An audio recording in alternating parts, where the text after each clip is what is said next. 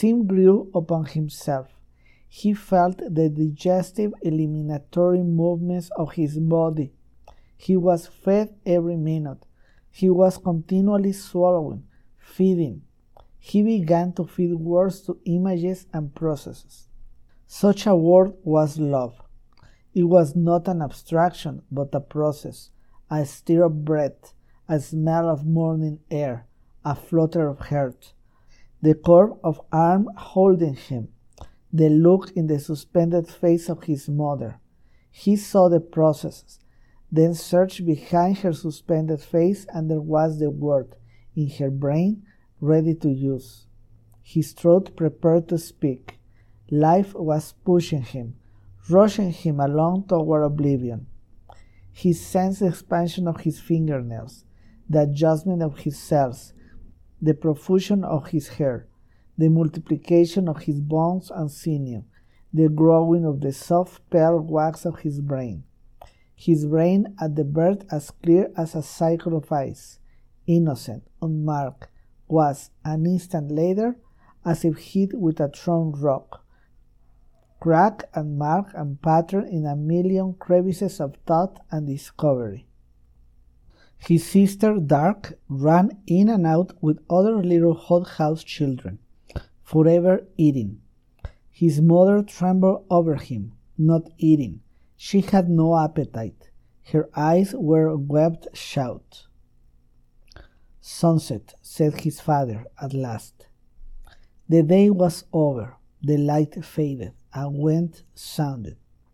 His mother aroused. I want to see the outside world once more, just once more. She stared blindly, shivering. His father's eyes were shut. He lay against the wall. I cannot rise, he whispered faintly. I cannot. Dark, the mother croaked. The girl came running. Here, and Sim was handed to the girl. Hold to Sim, Dark. Feed him. Care for him. She gave Sim one last fondling touch. Dark said not a word, holding Sim, her great green eyes shining wetly. Go now, said the mother. Take him out into the sunset time. Enjoy yourselves. Pick foods. Eat. Play. Dark walked away without looking back. Sim twisted in her grasp, looking over her shoulder with unbelieving, tragic eyes. He cried out and somehow summoned from his lips the first word of his existence. Why? He saw his mother stiffen.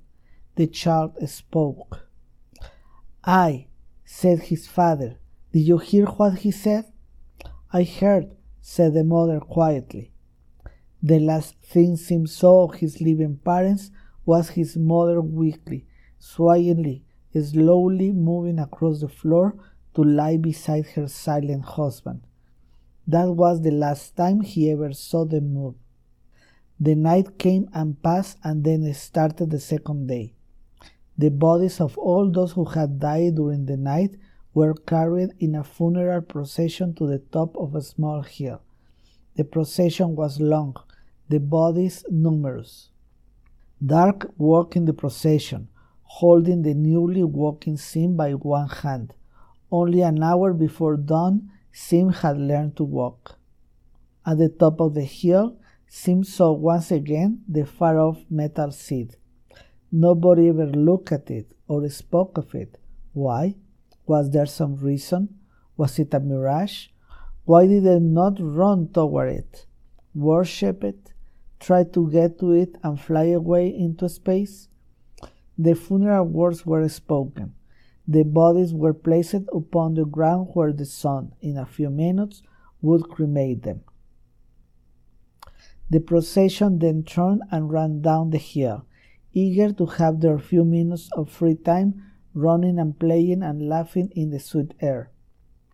Dark and Sim, chattering like birds, feeding among the rocks, exchanged what they knew of life.